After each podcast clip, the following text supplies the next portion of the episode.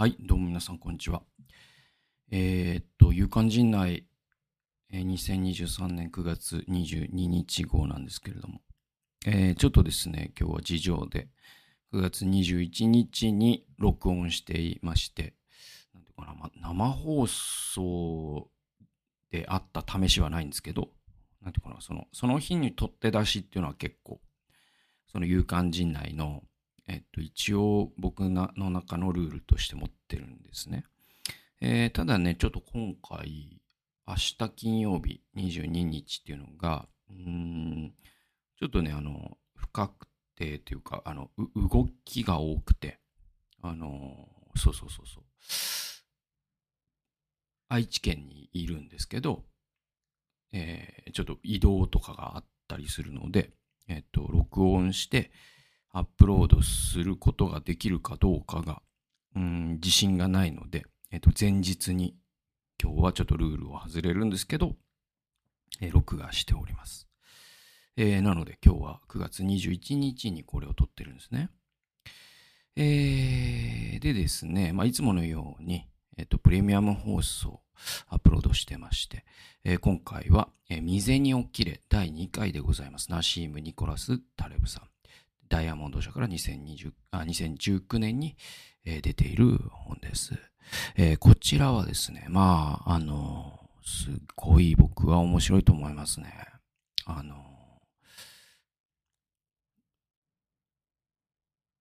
まあなんかむず、な、本当にどう、どう面白さをね、伝えていいかわかんないですけど、面白いです。で、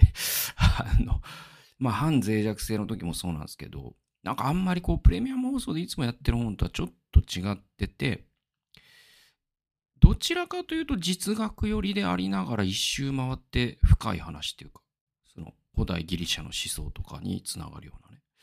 なんかそういう話で、なんかあんまこう、本屋でもこのタイプのジャンルの知識が手に入る本っていうのは多分タレブの本だけしかないと僕は思うんで、めちゃくちゃおすすめですね。えっと、150円で第2回買えますので、よろしければ、えー概要欄からご覧ください。えーあとですね、あの、先週の放送の、ちょっと、訂正、謝罪と訂正みたいなので言うと、もう本当に僕こういうの多いから、なんだろう、本当に毎回こういうのあるし、今日もおそらくあるんでしょうけど、えっと、それがまあ僕のこう勘違いによるやつで、えっと、あの、ヒルソング協会の秘密を僕、うん、水曜日に、えっと、通常放送で紹介しました。で、それを紹介するよみたいなのを、確かなんか、その、ジャニーズの性加害の問題の時に言ってたと思うんですよ。で、それを僕、ネットフリックスドラマってずっと言ってたんですけど、これ重要な情報じゃないですか。えー完全間違ってて、あの、正しくはディズニープラスです。ディズニープラスで見ることができる、え日本ではね、日本ではディズニープラスで見ることができるドラマシリーズで、えー本当に面白いんでね、だからネットフリだったら結構入ってる人も多いんだけど、ディズニープラスって案外どうなんだろう。でも子供さんいらっしゃる家庭とかで入ってる人も多いのかな。とにかくまあめちゃくちゃ面白いんで、ぜひ僕そのヒルソング協会の秘密っていうのはもう全クリスチャンが見るべきだなと思って、あのよろしければというか無料なんかお試し期間みたいなのを利用してでも見る価値があるのかなというふうに僕は思いますんで、まあヒルソング協会の秘密マジで面白かったですね。えー、で、あの今日ね、そのなんかニュースとかって思ったんだけど、ちょっとそのせっかく今ね、その岐阜市にいるんです。その長良川国際会議場で、行われている、まあ、今も行われている、えー日本伝道会議という、うね、なんあれ、千、2000人弱とかでいいのかな ?1700 人とかかな？あの、神戸の時はこの倍ぐらいいた印象なんですけど、今回はま会場の大きさであったりとか、あとはまあそのね、規模っていうのはそれぞれのね、大会によって違うものですから、あそういう形で、ちょっと前よりは規模は小さい。でも、やっぱ1700人とか集まる。ね、しかも全国からね、多分沖縄から北海道まで来て、来てんじゃないですか。で、そういう集まりっていうのはやっぱり日本の教会が稀有なものだし、7年に一度だし、あの、なんかこう、お祭り感みたいなのがあるんですよ。で、まあ、まあ後で話しますけど、僕はそのお祭り感みたいなのが一番苦手な人間なので、ちょっと今も、その、今現在、プログラムは進行中なんですけど、僕はホテルの部屋におります。えー、そして、まあ、僕はもう自分たちの分科会のために来てって、そうそうそうそう。だからまあ、大会主催者からしたら、こう、褒められた態度ではないのは、本当に重々承知しており、本当に申し訳ないな、みたいな気持ちもあるんだけど、まあ僕のその自衛手段として、その人がそういう本当にいっぱいいるところに身を置き続けると、脳みそが、のリソースが消耗して、えー、うつ病のね、再発につながっちゃうっていう予感があるので、えー、ホテルに引きこもるという感じですね。自分がセミナーをする時間以外はね。なんで今もその岐阜のホテルからね、えっ、ー、と、話してるんだけど、なんかこう、ニュース、今日一個だけちっちゃいのがあるから、時間が余ったらそれ紹介しますけど、基本、ちょっと、あの、北海道でやったような感じで、あの、北海道トークやったじゃないですか。まあ、今回はこう、岐阜トークみたいな感じで、あの、フリートーク会的な、あの、この火曜日に家を出て、今木曜日なんですけど、この2日間であったことをちょっと話したいかなと思ってるんです。えー、で、あの、まずね、まあ、どっから話す？あの、家を出たところから話しましょうか。なんか、この、バカみたいに時系列で話してて恥ずかしいんですけど、構成が下手だからっていうね。あの、えーだから本当移住院さんとか本当どうやってんだろうなと思うわ。本当にすげえなと。で、だから、えっと、まあバカみたいに時系列で話すと、えっと、家出ました。おとついね。で、昼過ぎかな。で、実は、あの、もう昼過ぎにはプログラム始まってるから、それに出るつもりの人は午前中に多分東京の牧師先生とか、関東地方の牧師先生は、おそらくその東京駅とか品川駅から新幹線で名古屋に、えー、午前中に向かってるんですよ、ほとんどの人は。だから神田先生とかね、柳沢さんとかもそうなんですけど。で、僕はさっきも言ったように、あの、人数のところにいたくないから、えっと、もう1日目は全部スキップするっていうことにして、えっと、4時ぐらいにホテルに着いて、で、その後7時まで神田先生たちがプログラム終わるまでホテルで待ってよう。一眠りしようと思って。まあそんな、ね、えっ、と、スケジュール。あとね、その新幹線で知り合いに会うのも疲れるから、それも嫌だったんですよね。それでで、えっと、まあまあ、空いてる新幹線で、えっと、1時台ぐらいとかだったかな。うん、の乗って、2時か、2時発ののぞみに乗って、名古屋で乗り換えて、で、えっ、と、岐阜に着いて、岐阜駅で降り立ったんですけど、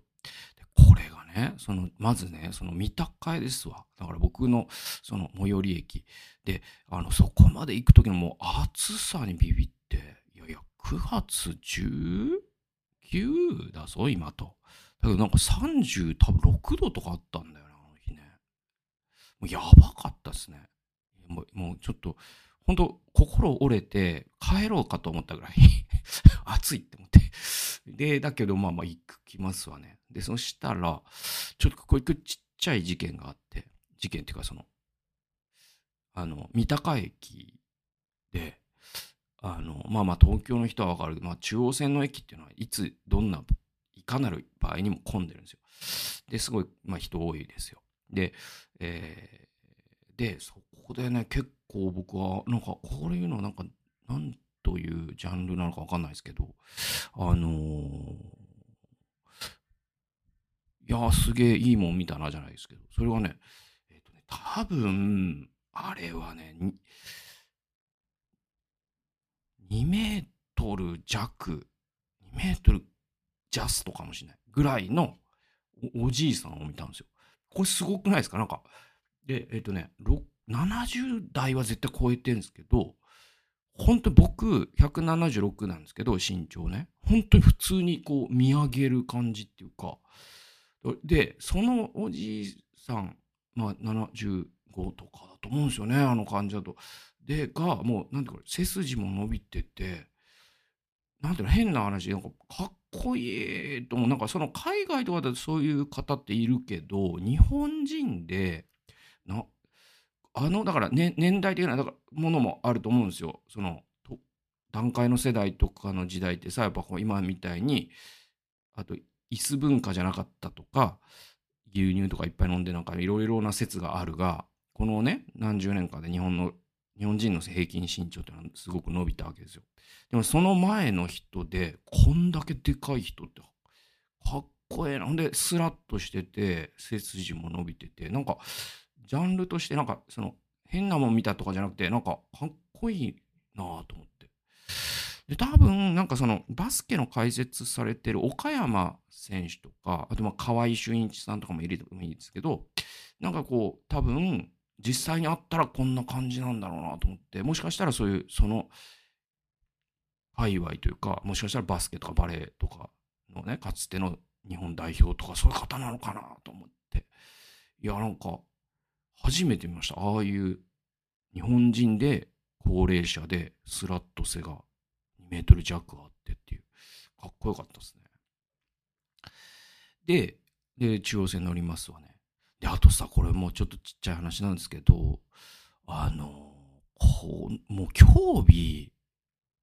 ごめんね、これだからその聞いてる方で反論ある人はいっぱいいるのは承知してるんですけど、今日僕の主観で言うとね、今日弱冷房者っている？あの俺もうマジで痛い目にあったことが何回もあってさ。んで、その、いや、わかるのよ。その、冷房苦手だとか、冷え性だとか。だけど、その、必ずその東京の電車って、その、中央線も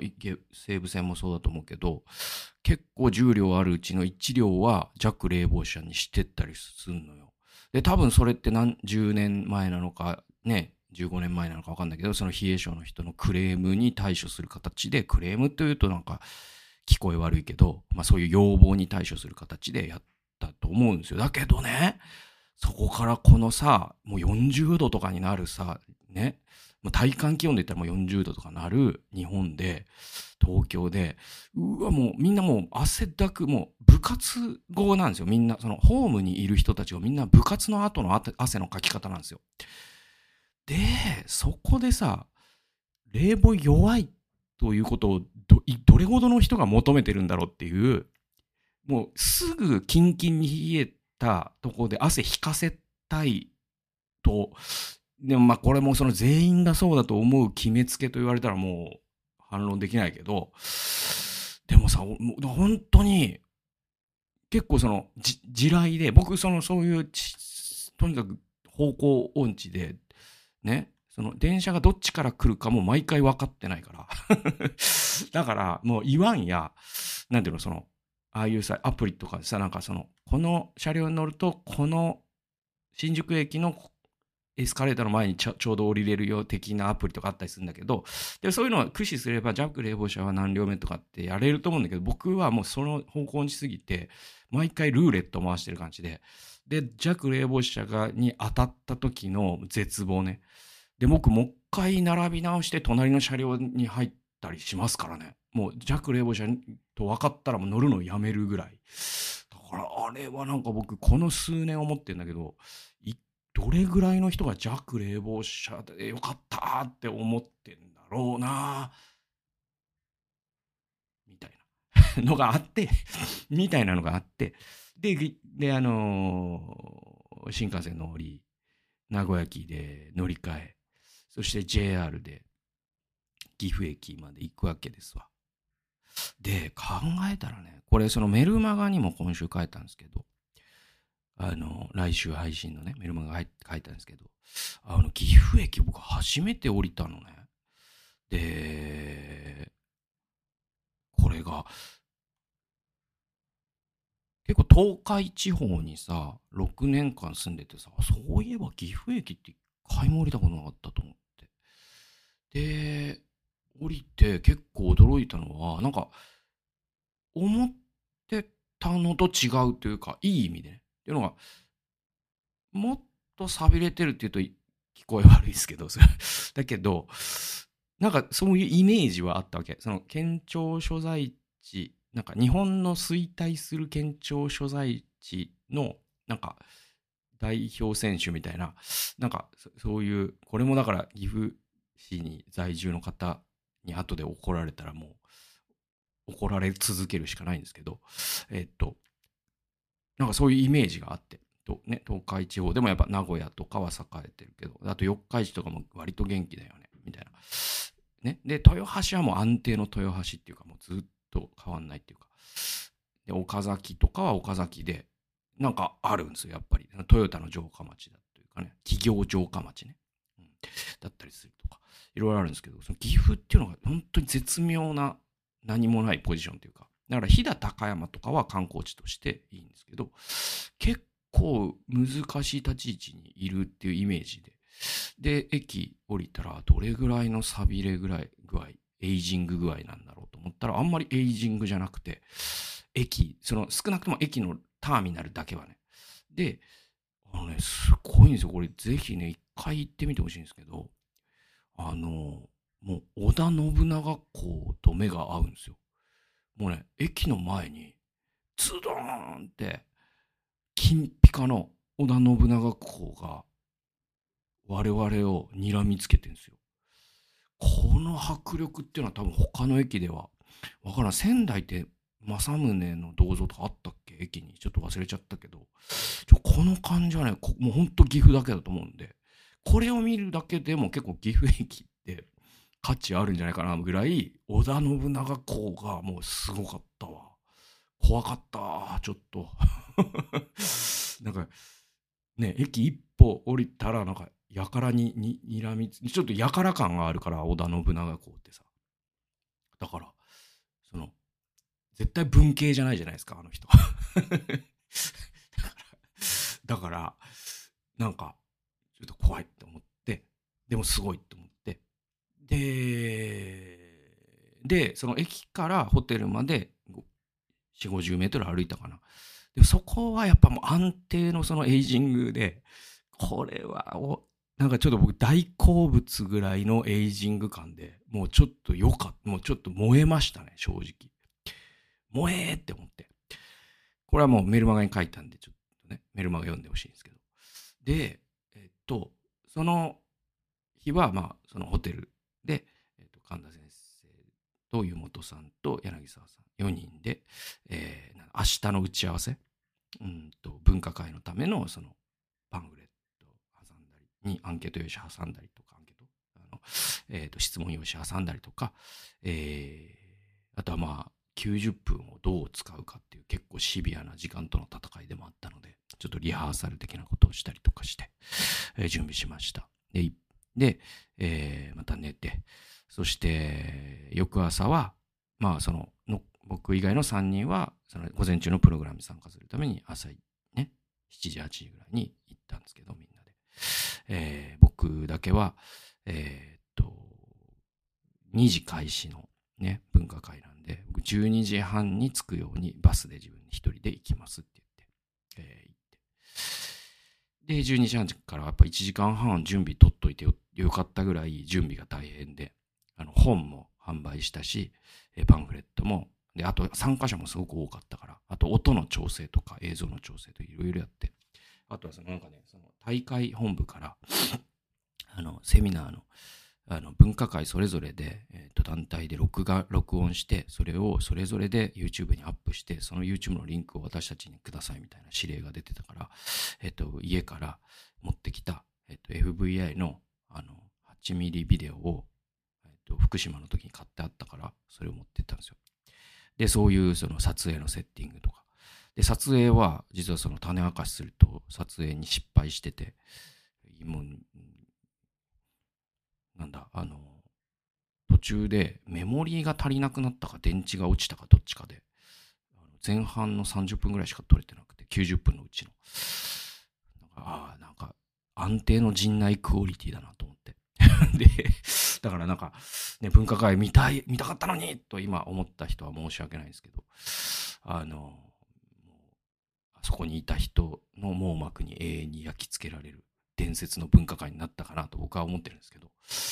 えー、ってことで、まあそんなんで、あの、行ったんですよ。で、2時に始まりました。あ、あとね、その、着くまでの話でちょっとあって、これの、ほんと時系列のバカみたいな話で申し訳ないですけど、着くまでに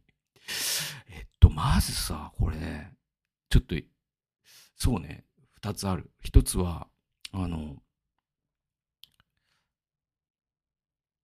さっき僕がエイジングと言った通りをさ、もうストロークで言うと40メートル、30メートルぐらいかな。本当に一っ子一人歩かないような。えっと、ちょっともうシャッター街というにふさわしい。ああ、シャッター街だな。いいなと思って。で、歩いて。まあまあ、車幅あるんですよね、そこね。でも、本当は駅前なんですけど。で、そこで、で結構、ちらほら歩いてる人も数人はいるみたいな。で、僕もテクテクテクテク歩いてたら、そのさ、これどう思う？皆さん。あの、後ろから、その、車がクラクションでファンみたいな感じ。で、僕別に道のど真ん中歩いてたわけじゃないんですよ。で、まあまあ、なんていうの、別に良識的な場所を歩いたんですけど、後ろからプンみたいな。で、振り向くじゃないですか、当然。そしたら、まあ、その、やっぱりな、みたいな形で、えっと、まあ、ベンツですよ。ね、ちょっと黒塗り的なベンツで、あ、怖い方なんだなと。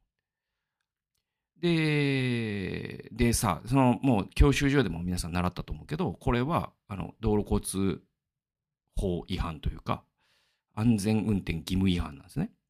で、それはその歩行者を避けるためにクラクションを鳴らすのは良くないよ。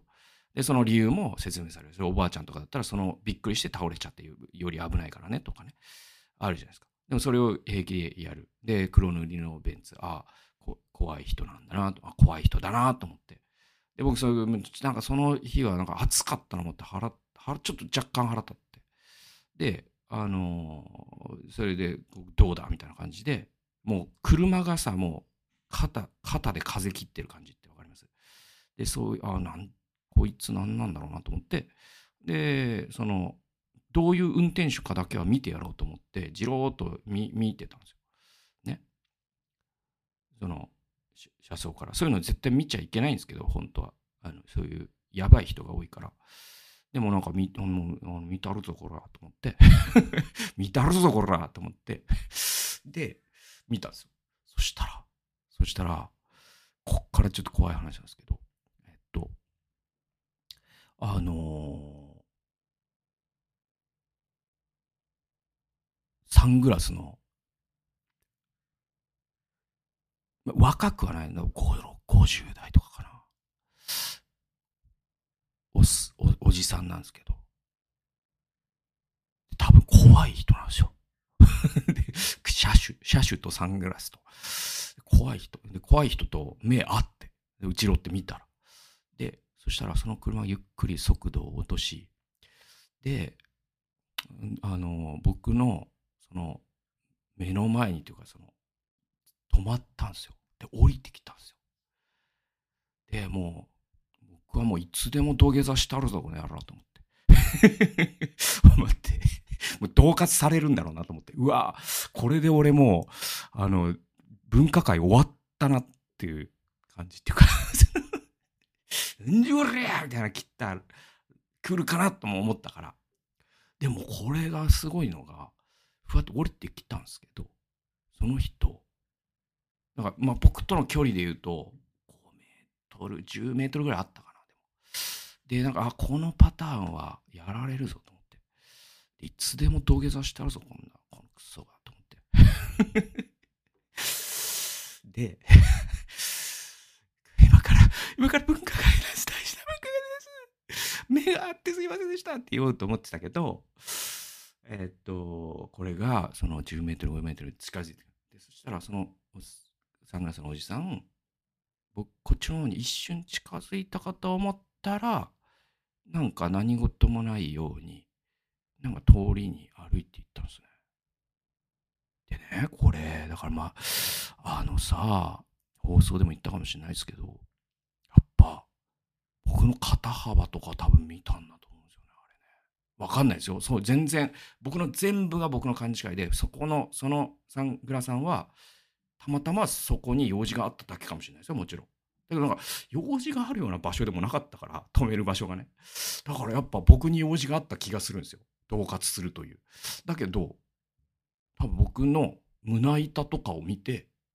やっぱやめたと思った気がするんですよね。だから、なんだろうな。あだから筋トレしようって話じゃないよ。その放送でも言ったけど。だけど、なんか、ああいう奴らってなんか、その、心はチキンだよなと思いましたね。なんか正直。なんか、本当にああいう奴らって何なんだろうね。マジで。あの、本当にお前ら、本当ええ加減せえよ、お前ら。本当お前らなんてな、俺の、その臭い、そのついたケツでも舐めとけ、この野郎！と言えるはずもないんですけど、言えるはずもないんですけど、だからこういうコーナーが、アンガールズのジャンピンっていうポッドキャストにあって僕大好きで、あ、これ、ジャンピン的状況だと思って、で、ちょっと心臓ドキドキ、心拍数が上がって、で、その後、ね、その人が何もなかったかのような感じだから、心拍数下がって。で、バス乗りました。で、これが、その、えっと、以前、そのバス乗り、乗るんですけど、えっと、これがさ、その、以前、豊橋で僕、無賃乗車をしそうになった話、フリートークでしたか、メルマガに書いたかどっちか忘れたけど、したんですよ。皆さんに共有したんですけど、それと全く同じことまたしちゃって、で、やっぱ地方のバスっていうのは Suica が使えないんだっていうのが頭にあったから、あの、ちゃんと整理券も取って、で、料金もそのバス停に出てるから220円の小銭を握りしめて、整理券と220円を握りしめて、えー、っと、座ってて。で、その、長良川会議場前っていうところで降ります。そしたらなんかその時ももう、もう、なんか知んないけど、その東京の前乗り後ろで、みたいな、前でピッてやって、後ろで何もせずに出てくっていうのが、まあ東京の結構多くのバスのシステムなんですけど、なんか、220円持ってるのに、その癖が発動して なんかゾーンに入っててで、後ろから出て、普通に無賃乗車の人になって。で、やっぱそのバスで SPK で、あのー、あのー、みたいな こんなやついると思わないから、多分ね、向こうからしたら。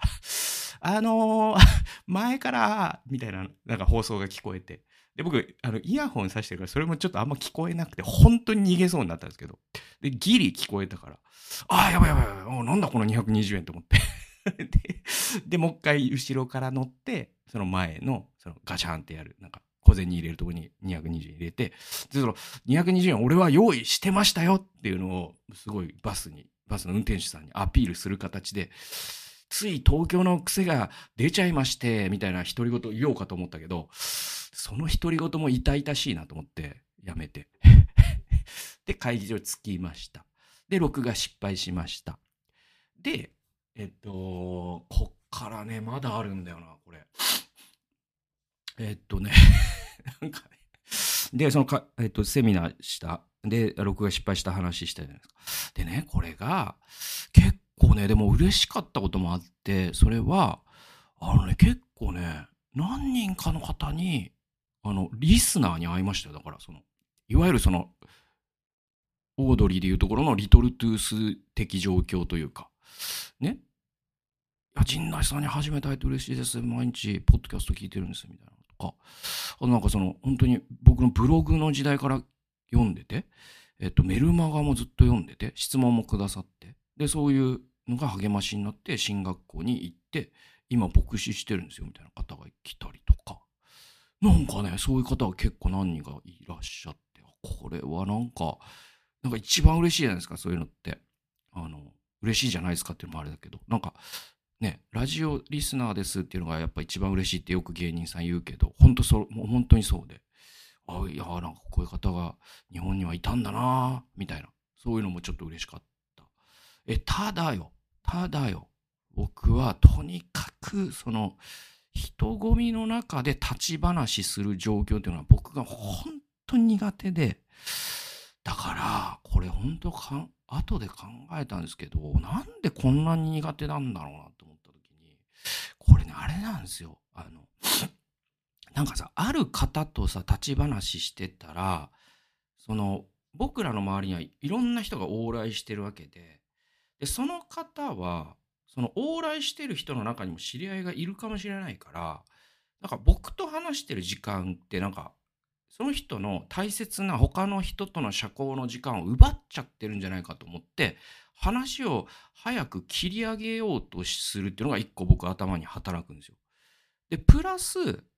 なんかこう、そういうとこで出会う人って、割とこう、なんか、その、以前お会いしましたよねから、去年お会いしましたよねとか、なんかその、レギュラーで会ってる人とは違う人ばっかじゃないですか。そうすると、なんか、なんかね、基本的な情報を間違っちゃいそうで怖いんですよ。なんかその、奥さん元気ですか？って言ったら結婚してなかったりとか まあ極端な話ねなんか、そういうのやっちゃいそうで怖いとか、なんかいろんなのが相まって、結局なんかその、なんだろう、この人と多分、道でばったり会ったりとかしたら、めちゃくちゃ2時間でも話してて楽しいんだろうなと。だけど、この人とこの、その、カンファレンス的状況で話すと、もう、全然楽しくないし あの、疲れる一方なんですよね。だからなんか本当はあそこで出会っ、ね、その JC7 僕、あそこに会場にいた時間で、賞味、自分の文化会入れて、えっと、3、4時間ぐらいだと思うんですけど、その時何人かの方とはお話もしたんですけど、なんか多分その方に、本当になんか、失礼ぶっこいたなきっといっぱいみたいなことを後で反省会を自分で開くみたいな。でそういうのも嫌だからあんまりそこに長くいないようにするみたいな。なんかそういう循環。HSP は多分ああいうとこがそもそも合ってないんだよね、多分ね。ああいうとこでこそ生き生きする人がいるのもわかるんだけど、でもそれはそれでいいじゃないですか。だけど僕はもう、ああいうとこに置かれても本当にそういう、なんだろう。なんか、いやいや、もうちょっと僕なんかと話してないで、他のいろんなね、重鎮の方がいらっしゃるからとかと思っちゃうのが一つと、間違っちゃいけないが一つと、あとはなんかその、そこってなんか対話をする場所じゃなくて会話をする場所だから、なんかお互いの近況とか、お元気ですか？お元気ですよみたいなのが、僕本当に苦手で、会話が苦手、対話が好きだから、対話が絶対できないじゃないですか、あんな状況で。だから、あ、もう疲れたってなっちゃうんです。だから、あそこで話した何人かの方、本当に、で、リスナーからも結構いらっしゃったから、本当に失礼があったとしたら、もう、この場をお借りして謝罪をいたします。だからもう本当僕、ああいうとこ行けば行くほど僕、心象を悪くするタイプなんで、だからなるべく早くタッチ去ると。だからでもまあ分科会は本当に大好評だったんですよ。もう伝説の分科会なんじゃないですか、あれは。自分で言うのもあれですけど。と、と思わないとやってられないっていうのもあるんで、うん、自分に言い聞かせてるんですけど。で、まあ本当に好評だったと思いますよ。あの皆さんのね、反応とか応答とか見てても。で、本もね、あの、買って。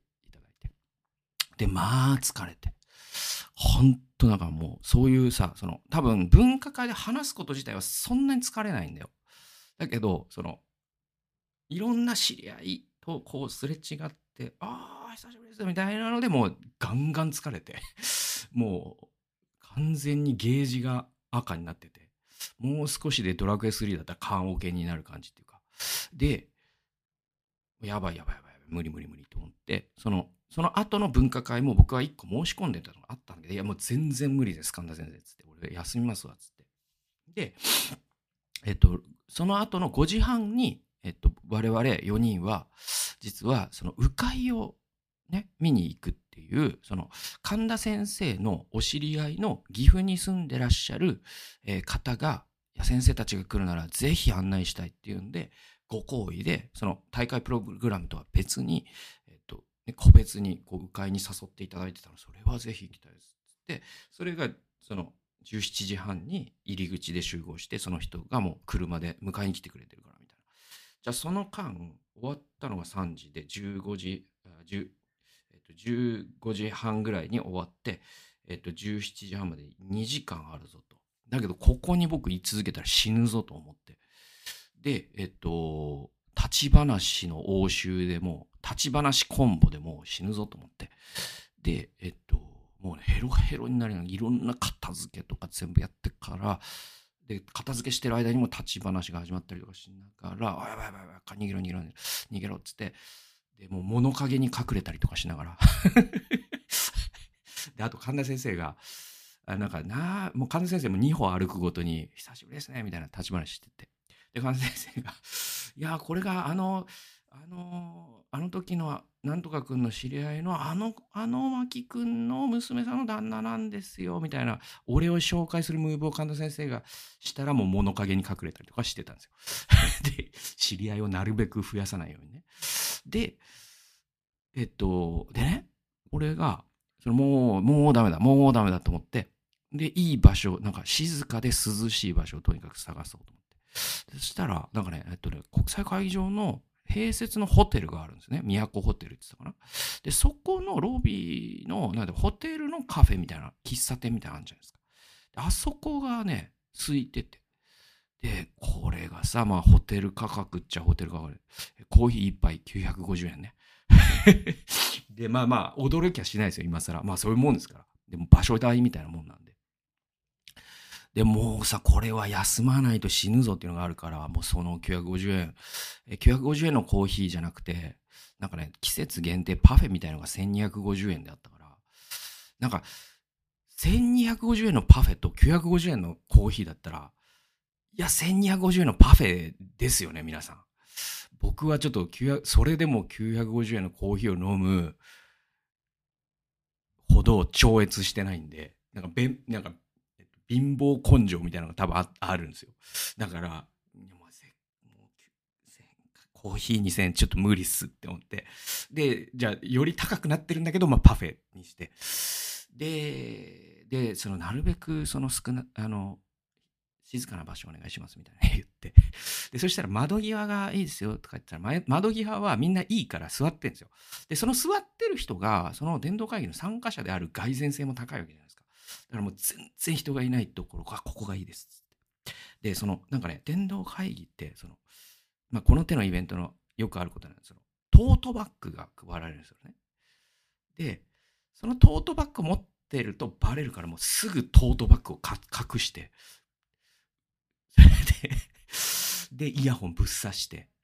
で、えっと、あもうもうラジオ聞きながらちょっと心を落ち着けて、体を冷やして脳を冷やそうと思って。で、そしたら、その、普段だったら iPad mini にペアリングされるはずのイヤホンが何も言わないんですよ。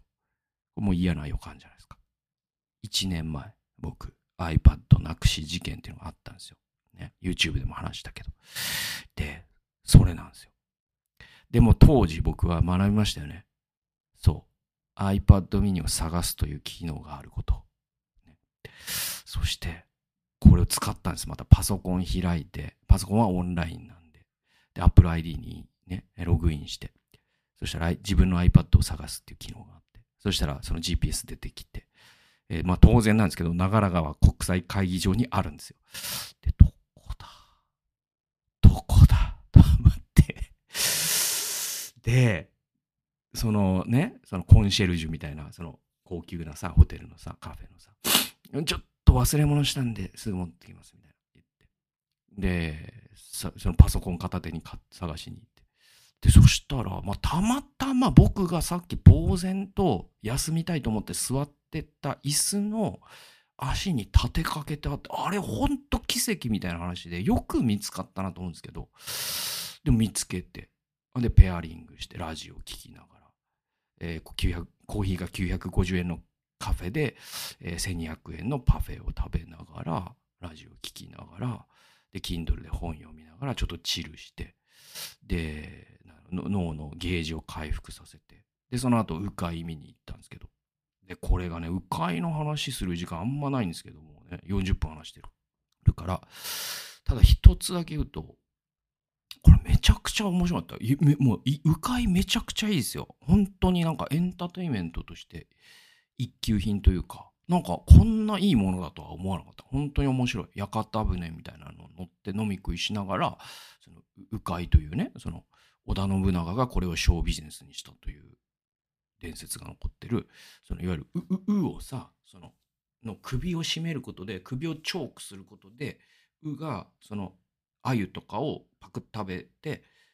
だけど、胃にまで到達しないんですよね。チョークされてるから、縄でね。で、それを吐き出させるっていう、その量なんですけど、日本の伝統的な。で、なんか、鵜飼の人って、なんか、宮内庁好きなんですって。なんか。で、宮内庁好きの人は、えっと、今、日本で十何人とかしかいなくて、その中の6人が、えっと、今回は鵜飼をするのを見せてもらうみたいな。で、その、なんかその、日本昔話みたいな、その、藁でできた腰巻きみたいなのしてたりとか、格好もすごいかっこいい、なかっこいいし、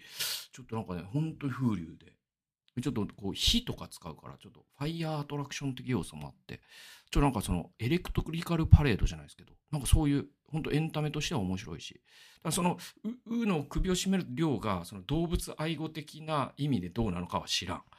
もしかしたらシーシェパードみたいな人たちに怒られてるのかもしれない。だけど、それはもう、うに聞いてみないとわかんないから。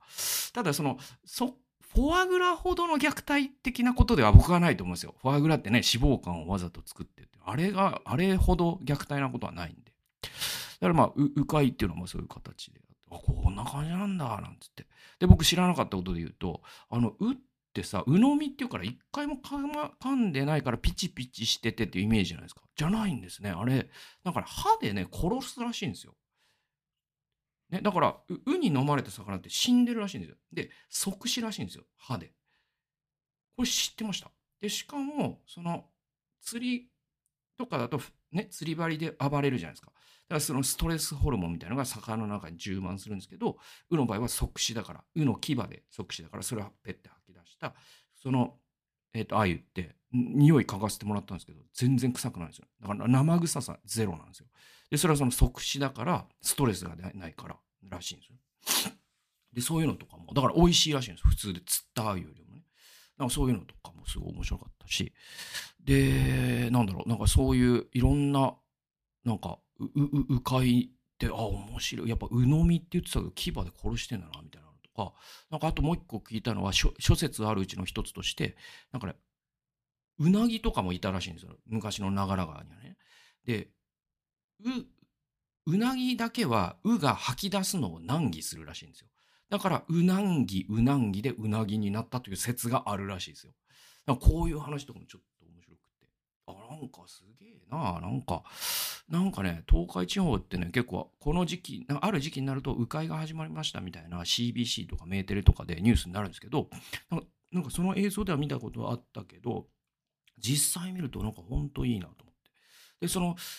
船からそのなんかねライトアップされたちょっと川岸を見てる感じがちょっとねインドのバラナシともちょっと似ててなんかいい感じでしたね。それで一個その鵜飼鵜匠の人がなんかねその鵜飼の船に乗り込む前になんか台に座って演説みたいな形でその鵜飼っていうのはこうこうこうでっていう説明をするんですよ。10分15分。でその説明についたらそのピンマイクで喋ってるんですけどで4、50年ぐらいのね、一人、ね、観光客が集まって、で、僕もその中で聞いてたら、そしたら、その鵜飼の人、多分7、80代だと思うんですけど、そのビクみたいなのをね、その腰につけて、で、腰に日本昔話のやつを巻いて、で、日本昔話的なバンダナをつけてみたいな。で、日本昔話的なサムエを着てみたいな人なんですけど、で、その人がマイク通してるんですけど、めちゃくちゃ喉のコンディションが悪いんですよ。で、でも天竜源一郎みたいな声で、えー、うかい、うかいっていうのは、うかいはこうやってあって、20匹いるんですけど、みたいな。で、もう、本当にもう、海外の観光客の方とかも絶望してるんですよね。その、もうちょっとはっきり喋ってもらえばわかるけど、みたいな。もうこの、このクオリティでは、声の大きさと、ガラ、ガラ、ガラ声？なんかもう、その人が喉をチョークされてるのかなと思ってたっていう話です。だからお前が縛るんかいっていうね。まあ縛ってなかったですけど。っていう迂回を見て、えー、そんな幸せな一日を過ごしての一夜明けての今日、えー、今岐阜にいるんですけど、えー、ここから僕は愛知県に移動して、まあ、あの、金土日は愛知県で過ごして、えー、ICBC という協会で日曜日はメッセージして月曜日に戻るみたいなスケジュールでございます。ということで、まあ今回本当にニュースちょっとスキップして、えー、岐阜トークというような形で近況報告させていただきました。だから、その分科会の動画は本当に最初の30分しか撮れてないけど、一応、あとそのクオリティも悪いですけど、一応載せるは載せるかなと思います。なんか多分、載せれば載せるほど不満がたまるような動画にはなるかもしれないんだけど、まあどうしても前半だけでもいいから見たいという人もいないとは限らないので、まああげたいかなことでお祈りくださった方、本当にありがとうございました。ということで、また来週の夕刊陣内でお会いしましょう。プレミアム放送の方もですね、買ってくださったら感謝です。それでは、ありがとうございました。